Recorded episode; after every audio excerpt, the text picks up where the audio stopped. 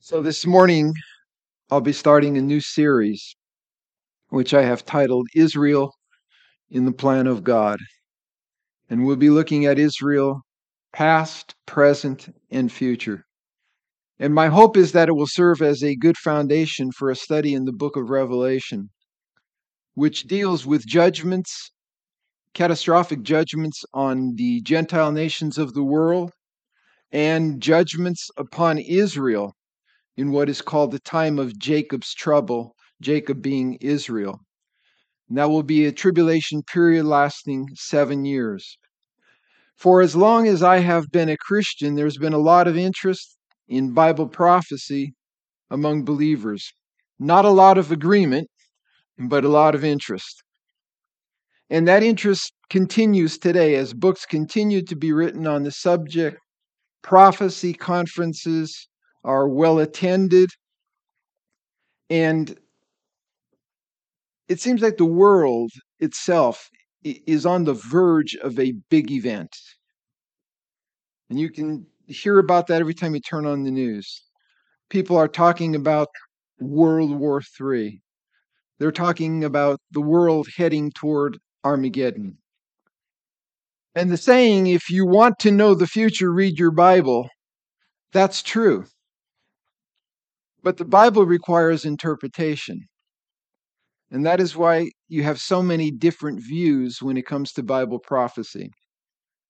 I found that many Christians avoid reading the book of Revelation because it's hard to understand and it doesn't seem like it's very profitable for them.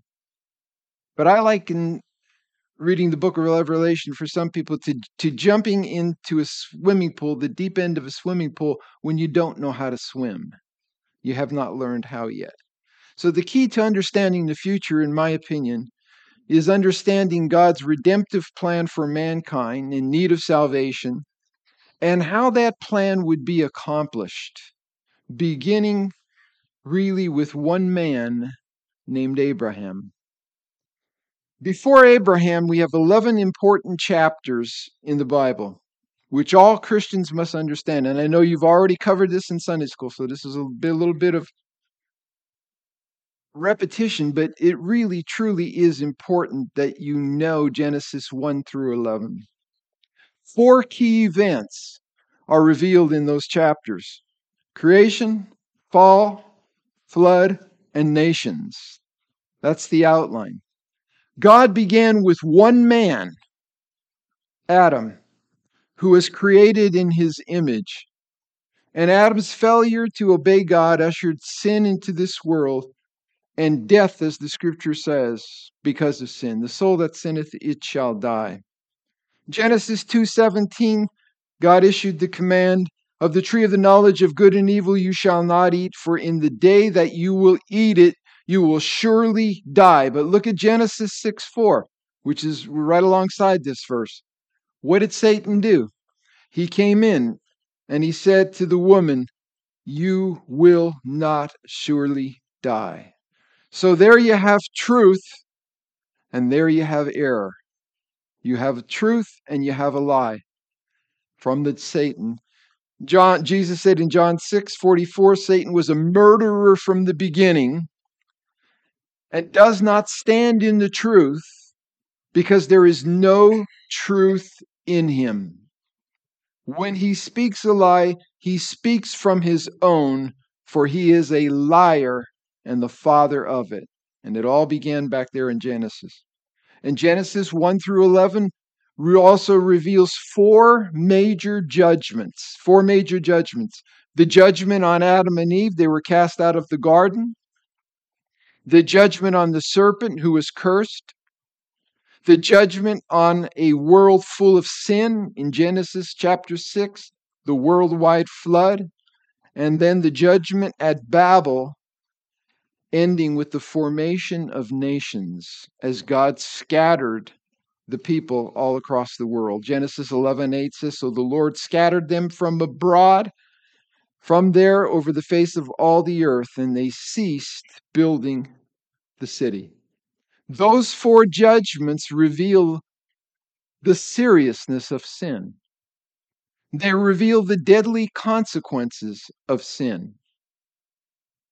Then you get to this monumental chapter in the Bible, Genesis chapter 12, and the call of Abraham, and the covenant that God would enter into with this man. How significant is Abraham to God's plan of redemption? Think about it in the book of Genesis. God devotes two chapters to creation, one chapter to the fall, eight chapters of human history from Adam to Abraham, then 15 chapters specifically about Abraham, and 25 chapters about his descendants. You cannot know the Bible unless you understand what God did and continues to do through the calling of Abraham and his descendants. You cannot know your Bible without understanding Israel's plan in Israel's role in the plan of God. It's it's critical to unlocking the key to the scriptures. The first mention of this historic figure Abraham, who was called Abram to begin with, is in Genesis chapter 11. He is revered by three religions Islam, Judaism, and Christianity. And says in Genesis 11 6, Now Terah lived 70 years, and he begot Abraham, whose name means exalted father, Nahor, and Haran. And in Genesis 17, his name is changed from Abram to Abraham, the father of a multitude. So, from exalted father to the father of a multitude. And that multitude, that multitude is the Jewish people, the nation of Israel. Now, Abraham lived, it says in, in Acts chapter 7 2, he lived in what was called Ur of the Chaldees. And he, Stephen, said, Brethren and fathers, listen, the God of glory appeared to our father Abraham when he was in Mesopotamia, before he dwelt in Haran. And he said to him, Get out of your country and from your relatives and come to a land that I will show you. And this is just a little picture here to help you see where this was. This is the land of the Chaldeans or the ancient Sumerians. And right down here, Persian Gulf, here you have Ur of the Chaldees. This is this is Babylon, ancient Babylon. You have the Tigris and the Euphrates River, and then you have the Fertile Crescent here. And Abraham would have traveled from Ur all the way up through here to Haran, Iran, until his fathers died in Haran. And then he would come back down this way and eventually into the land of Israel. Abraham was a wanderer, wasn't he? And one of the one of the things that has been said about the Jews is that they're the wandering people, the wandering Jew, just like Abraham. Ur was the capital of the Chaldean Empire. It was a very advanced city. And the ruins of Ur, if you looked at that map, are located about 220 miles from Baghdad in southern Iraq. And in that region of Ur, there were ziggurats. And I think we have a picture here of one of the large ziggurats kind of interesting, isn't it? You can see all the steps made of uh, made out of uh, mud bricks going up to the top of this ancient pyramid, or it's like a pyramid structure, but it's called a ziggurat. According to Old Testament scholar Michael Heiser, the Tower of Babel was a ziggurat and is regarded by all scholars as one of Mesopotamia's famous man made sacred mountains. Ziggurats were divine abodes. They were believed to be divine abodes, places where Mesopotamians believed heaven and earth intersected at that point. They wanted to build a tower to reach the heavens. The nature of this structure makes evident the purpose in building it to bring the divine down to the earth. So it was a worship, it was a place of uh, the worship of false gods. Ur was steeped, Ur the Chaldees was steeped in the pagan worship of false gods. And the chief god in Haran, where Abraham journeyed with his father Terah and waited there until he died. The chief god there was the, was Nana, the, the, the god of the moon. Joshua 24 2 says, And Joshua said to all the people, Thus says the Lord God of Israel, your fathers, including Terah, the father of Abraham, and the father of Nahor, dwelt on the other side of the river in old times, and they served other gods. They served other gods. But God would call this one man Abram out of this idolatrous place to serve him, to renounce his idolatry, idolatry, and to give testimony to the whole world of the one true God. And the Shema of Israel in Deuteronomy 6 4 would be Hear, O Israel, the Lord our God is one.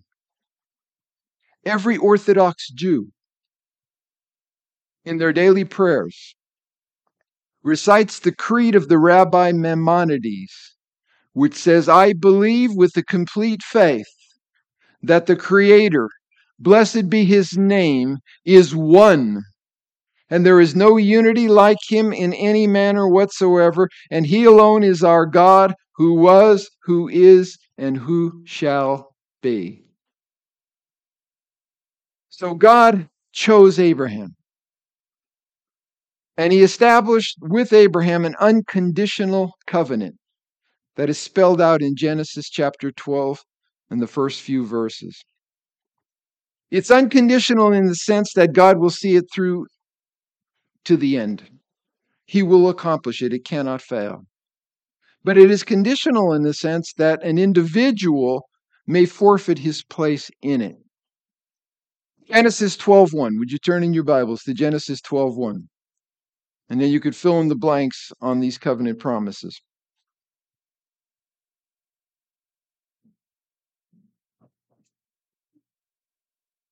I know you've read this probably dozens and dozens of times, but it should be etched upon your memory. You should know this actually by heart. Now the Lord God said to Abraham, Get, get out of your country, from your family, and from your father's house to a land that I will show you. I will make you a great nation. I will bless you and make your name great. As I said, he is revered by three religions Islam, Judaism, and Christianity. And you will be a blessing. I will bless those who bless you, and I will curse him who curses you. In you, all the families of the earth will be blessed. So Abram departed as the Lord had spoken to him and Lot went with him. And Abram was 75 years old when he departed from Haran. So here are the five promises that God spelled out to Abraham there. He would be great personally, he would be renowned or revered. Secondly, he would receive a land to dwell in, Canaan. God said the land would extend from the river of Egypt as far as the great river Euphrates and even further in the millennial kingdom. He said that his descendants would become a great nation. He said that those who bless Abram and his descendants would be blessed, and those who curse him would be cursed. And history has revealed this to be true. And then, fifth, he said a Jewish Messiah would come from the loins of Abraham, who would be the one who would bless all people, the whole earth. Now, the physical blessings that God promised to Israel were limited to Israel under the covenant and the, the other covenants that follow. The spiritual blessings, however, were to extend to the Gentiles, but only through the Messiah of Israel. And this is the main reason why I believe Satan so hates the Jews. Jesus was Jewish. He was born under the law to a Jewish virgin. In the fullness of time, God sent forth his Son, born of a woman, born under the law, to redeem those who were under the law that we might receive the adoption of sons. So uh, anyone can be saved by faith in Christ. They become the Son of God. Immediately upon his birth, Herod tried to kill, kill the Messiah, kill Jesus. And his family, being warned in a dream, had to flee to Egypt. So make no mistake about it. The author of anti Semitism, the hatred of the Jewish people, is Satan. And he hates them because God chose Israel as his special possession, the apple of his eye, to bless the world. Satan hates Israel and the Jewish people because God would use them to bring the blessing to the whole world. And ever since the Lord promised the coming Redeemer in Genesis chapter 3, in verse 15. The first proclamation of the gospel in the Bible is found in Genesis chapter 3 and verse 15. Satan has worked to corrupt and to destroy Israel. He desires to rule the earth. He hates the coming world ruler from the line of David who will actually rule the earth. And Satan's hatred for, for Israel is continues to this day. Six times in their history, the nation of Israel was on the verge of annihilation, complete destruction. From the Egyptians, from the Assyrians, from the Babylonians, from the Persians, from the Greeks, and from the Romans. Those six nations wanted to utterly destroy them. Paul wrote in Romans chapter 9, and if you could look there, Romans chapter 9, verse 1.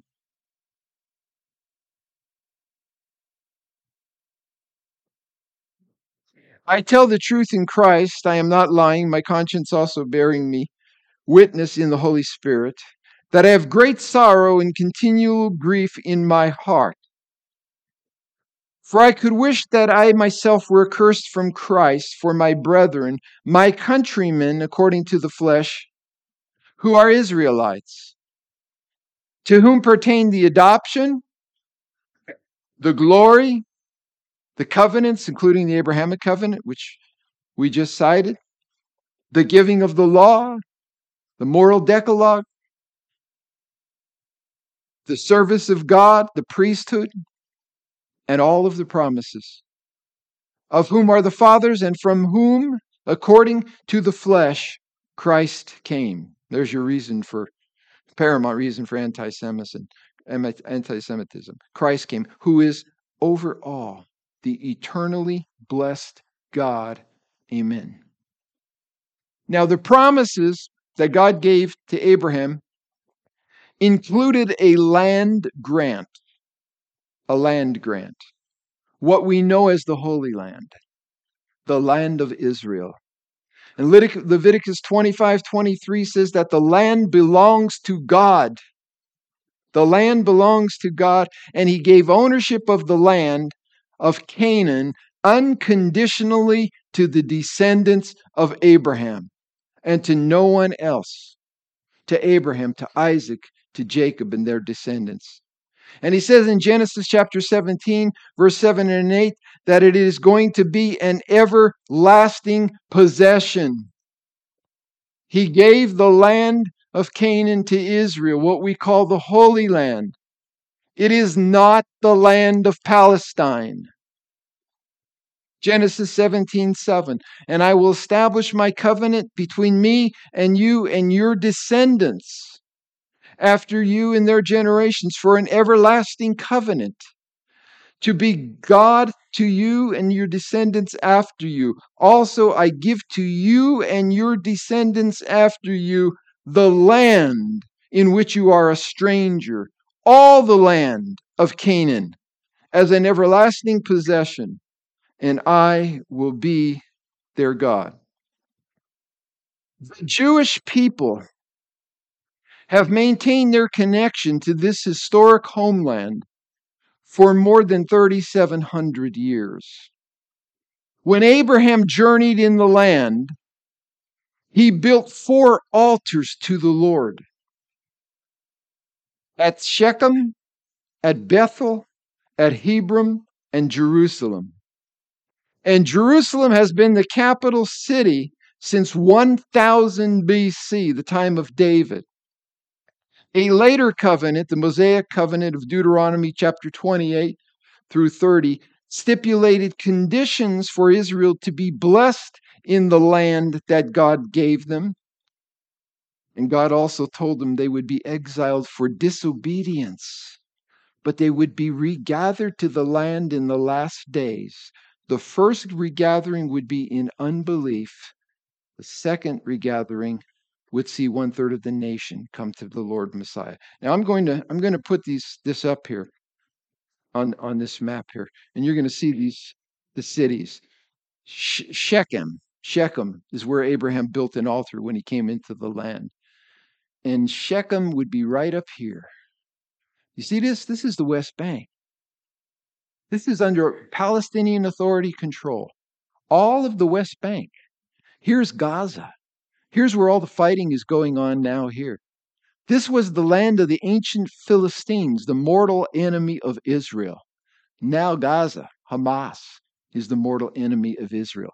So he goes here and he and, and at Shechem, I says it's Nablus, Nablus in, in, in the West Bank, in Palestinian territory. When Hamas attacked Israel on October 7th, the Palestinians celebrated in the city of Nablus. Massive celebration. Bethel, Bethel, ancient Bethel. He built an altar in Bethel. Where can we find Bethel here? Ramallah. Where's Ramallah? Ramallah. Right here. Ancient Bethel. Just just think about it. Where Abraham built these altars, what, what's happened? Bethel is adjacent to the city of Ramallah. The terrorist Yasser Arafat made Ramallah the capital of the Palestinian Authority.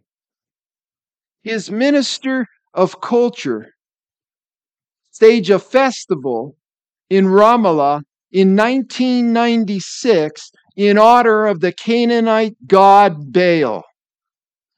And they issued a postage stamp with Baal's picture on it because they were trying to make a connection to the ancient land of the Canaanites, and the Canaanites worshiped Baal.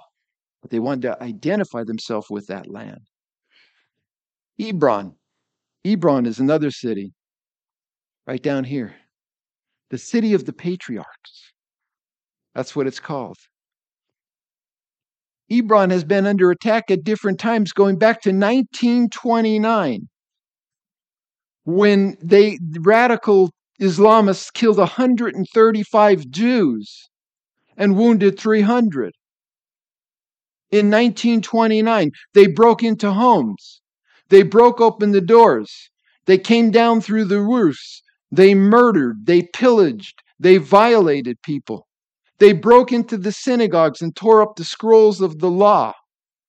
Sounds like Hamas on October 7th. Nothing new when it comes to Satan's hatred for the Jews. And then Jerusalem, you could see Jerusalem on that map. Jerusalem was where Mount Moriah was located. The Temple Mount, the Holy Mount. The Palestinian Authority has tried to erase all traces of Jewish history on the Temple Mount.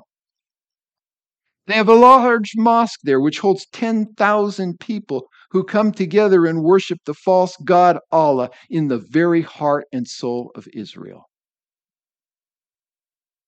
All of these places where Abraham built altars, claiming the land and worshiping to God, they have desecrated these places. What are Palestinian supporters saying today? From the river to the sea, Palestine will be free.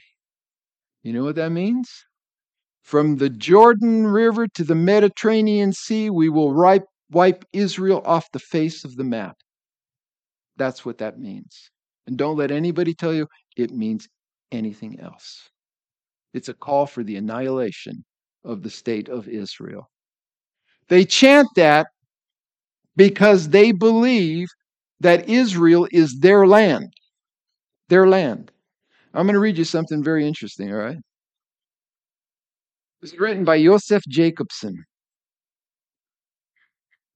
commenting on Israel and the connection to the land. And he says this the great 11th century biblical commentator, Rashi Rabbi Solomon Yitzchaki, one of the great, greatest sages in the history of the Jewish people, asked the following question in his commentary on the opening verse of Genesis In the beginning, God created the heavens and the earth. Now, listen, he wrote this in the 11th century. 11th century. He says if the Hebrew Bible is a book of Jewish theology and law, why does it begin with the story of creation? And not proceed immediately to the story of the Exodus and the first mitzvah given to the Jews. Rashi, who wrote these words as he wrote these words as Christian crusaders were attempting to purge the land from Muslim rule. And in the process, they violently persecuted the Jews. So he gives this answer one day in the future, Rashi says, back in the 11th century, the nations of the world will turn to the Jewish people and declare, You are thieves. You have stolen the land of Israel from non Jewish tribes. So he asks, What ought to be the appropriate Jewish response? To answer this question, the Bible commences the text commences its text with the story of creation of the universe. That this, in order to grant the Jew the best and truest answer to the accusation that he is a thief, that he stole the land, that he is abandoned. The entire universe, the Bible is saying from Genesis 1 1, belongs to God. He created it. Every piece of land belongs to him. He owns every, all the cattle on a thousand hills and the hills too. And he chose to give the land of Israel to the Jewish people. He gave it to Israel. And he says it will be theirs forever in an everlasting covenant promise. Now, why did God choose Israel as his special possession? Why call this idolater? Abraham. Take him out of Ur the Chaldees. Bring him into the land that God chose for him, where he built these four altars in dedication to the Lord. Number one, God chose Israel to demonstrate his love and faithfulness. The phrase the God of Israel appears 203 times in the Bible. The God of Jacob, 25 times. Jacob stands for Israel. Look in Deuteronomy chapter 7, verse 6. Deuteronomy 7, 6.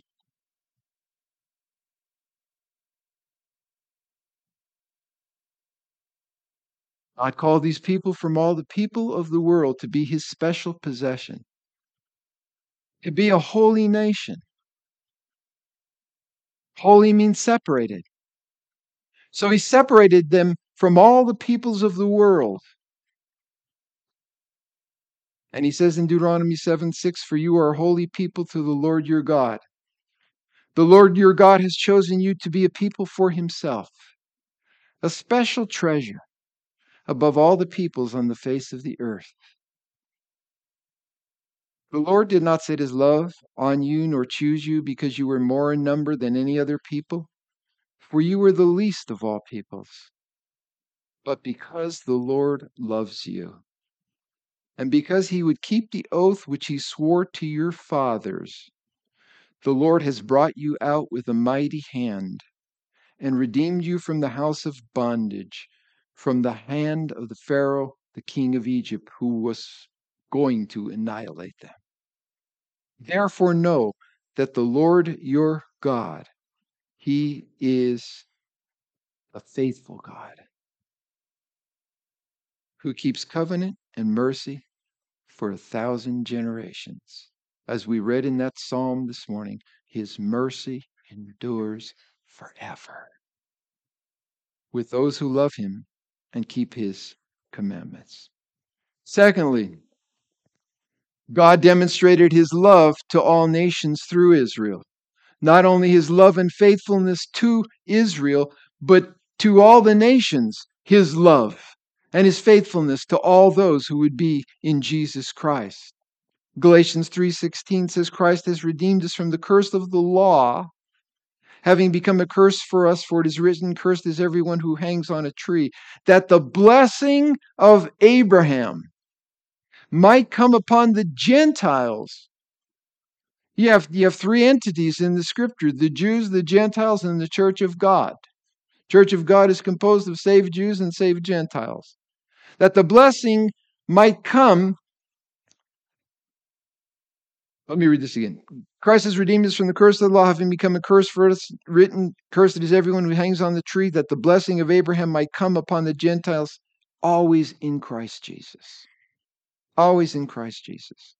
That we might receive the promise of the Spirit. How?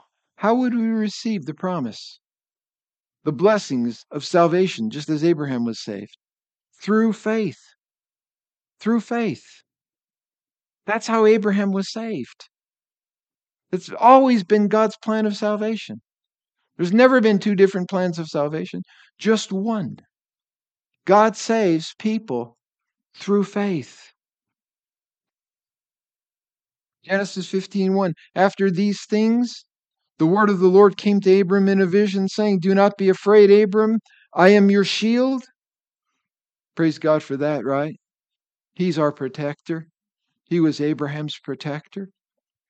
I am your shield and your exceedingly great reward. But Abraham said, Lord God, what will you give me? Seeing that I go childless, and the heir of my house is Eliezer of Damascus. Then Abraham, and God said, Abraham, look, or Abraham said, Look, you've given me no offspring. Indeed, one born in my house is my heir. This is the way it looks to me. Behold, the word of the Lord came to him, saying, This one will not be your heir, but one who will come from your own body will be your heir. And then he brought him outside, and he said, Look now toward heaven, and count the stars, if you're able to number them. And he said to him, So shall your descendants be. And then Genesis 15 6. And he believed. He believed in the Lord. And it was credited to him for righteousness. His faith is what saved him. His faith in the promise of God. He didn't have all the revelation we have looking back, but he had faith in the Word of God and what God said him, God had told him. And we're saved the very same way, are we not? Romans chapter 4. I'm not going to take the time to read the first couple of verses. But we're saved the very same way through faith. And when we, we have faith in the promise of God and, and the promise that He gave concerning the Messiah who would come, the Bible says the righteousness of Christ is given to us, it's imputed to us. Abraham was an amazing individual, not perfect, he had his moments of failure like we all do. But he was a man of faith. Yeah, just thinking more and more about that. How much do you really trust God? We live in some terrible times. It's going to get much worse. It, it, it may be frightening times. How much do you trust God? How much are you trusting God with your family, with your children, with the things you have, with the things you don't have? How much are you trusting for Him to supply all of your needs according to His riches and grace in Christ Jesus? With your future, where you're going, what you will be doing there. Who will take care of you? What obstacles will you face? How much are you trusting God with your health? With every single thing that you have. By faith, Abraham obeyed. When he was called to go out to the place that he would receive as an inheritance. Abraham, go to a land that I will show you. And he stepped out in faith, seeing virtually nothing but desert. And he went out not knowing where he was going. By faith, he dwelt in the land of promise, as in a foreign country. You know what that means? He was standing alone. And I really believe that you can stand alone by faith if God calls you to do something that He wants you to do that seems impossible, and all the odds are against you. He dwelt in the land of promise as in a foreign country. That wasn't his place. That wasn't the place the Lord had for him. And he dwelt in tents with Isaac and Jacob, the heirs of the same promise. For he waited for the city that had foundations, whose builder and maker is God. Listen, aren't we waiting for that? How many times have you heard it said, This is not your home? And the ultimate proof that this world is not your home is there is nothing in this world that can ultimately satisfy you. There is nothing in this world that could ultimately give you the greatest desire of your heart. Your wife can't give it to you. Your husband can't give it to you. Your, your kids cannot give it to you. Your country cannot give it to you. Your, your wealth cannot give it to you. We long for God. That's what Abraham longed for. He wanted to see a city whose builder and maker is God. Brothers and sisters, we are going to see that city. We're going to be there. In my Father's house are many dwelling places. If it were not so, I would have told you. Behold, I go to prepare a place for you, that where I am, you will be also. And John saw the heavenly city coming down from heaven. We are going to be there. Don't get too caught up in this world. It's not your home. He waited for the city that had foundations, whose builder and maker is God. Thirdly, God continues to demonstrate his trustworthiness through Israel, even though they have been a, dis, a disobedient people. Their history is a history of disobedience. Nehemiah cataloged it. Stephen cataloged it in Acts chapter 7. Paul cataloged it in his writings.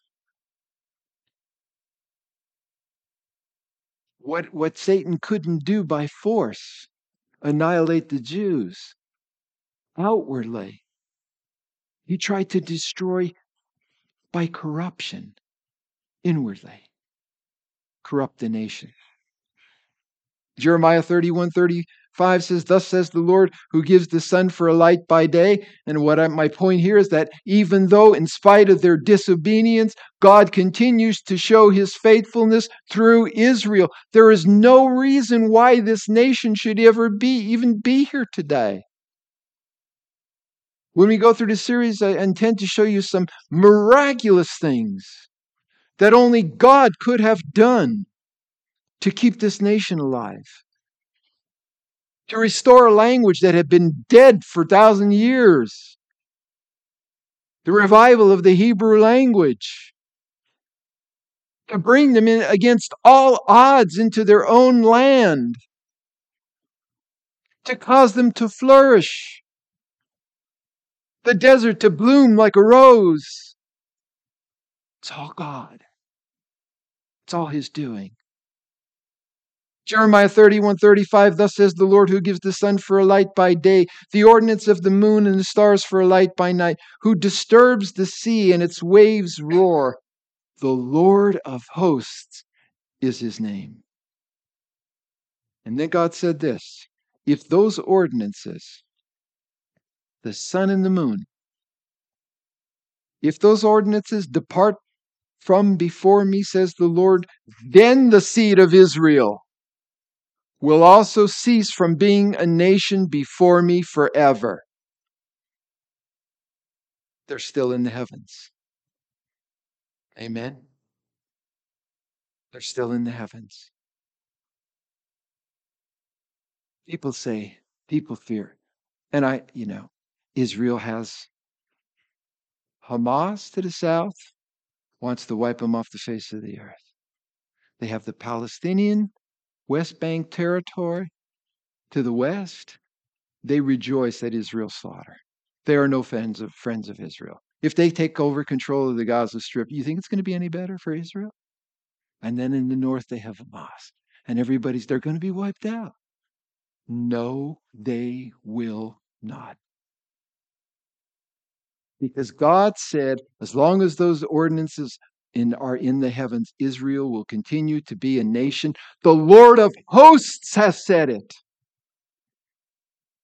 You know what the Lord of hosts means? The Lord, the Hebrew word hosts is Sebioth, Sebioth. And that variant occurs 200, that name, Sabaoth, or its variant, occurs 284 times in the Old Testament scriptures and it refers to the armies of heaven.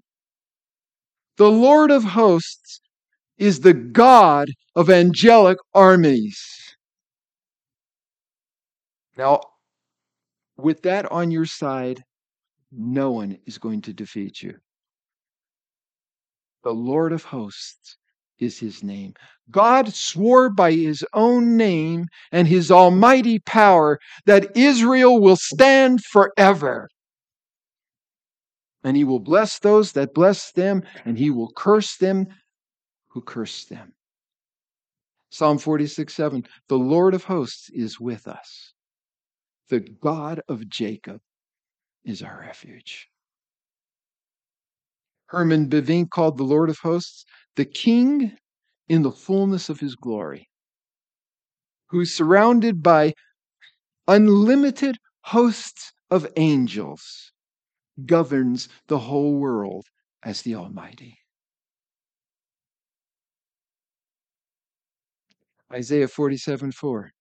As for our Redeemer, the Lord of hosts is his name, the Holy One of Israel. I want to mention lastly in closing that God chose Israel not only to, to be a blessing to the whole world, to bring the, to bring the, the truth the light of the Messiah to the Gentiles. But God chose Israel to bring his word to the world. You come in here, you have a Bible. There's Bibles everywhere. There's Bibles all over the world. There's Bibles in all kinds of languages all over the world. Miraculously given by the inspiration of God miraculously preserved by the power of God and brought to us, brought to us through the Jewish people. Do you think Satan doesn't hate that too? Romans 3 1. What advantage then has the Jew? Or what is the profit of circumcision? Of being a Jew? Much in every way chiefly because to them were committed the oracles of God. It's a Jewish Bible, friends. It's a Jewish Messiah. And one day we're going to be with the Jewish people in the land of Israel. You may not want to go there now, right? But I can assure you, you will be there one day. You will see the land of Israel in all its glory with Jesus, the Lord Jesus, ruling and reigning on the throne in Jerusalem. Are, are you waiting for that? Doesn't that get you excited? So, what do you do now? Israel was called to be a light to the Gentiles. They failed in many ways. We are called to be a light to the world. We're to share this gospel that salvation comes only through faith in Jesus. We're to share this with people everywhere. May God give us the courage, may God give us the wisdom to do that.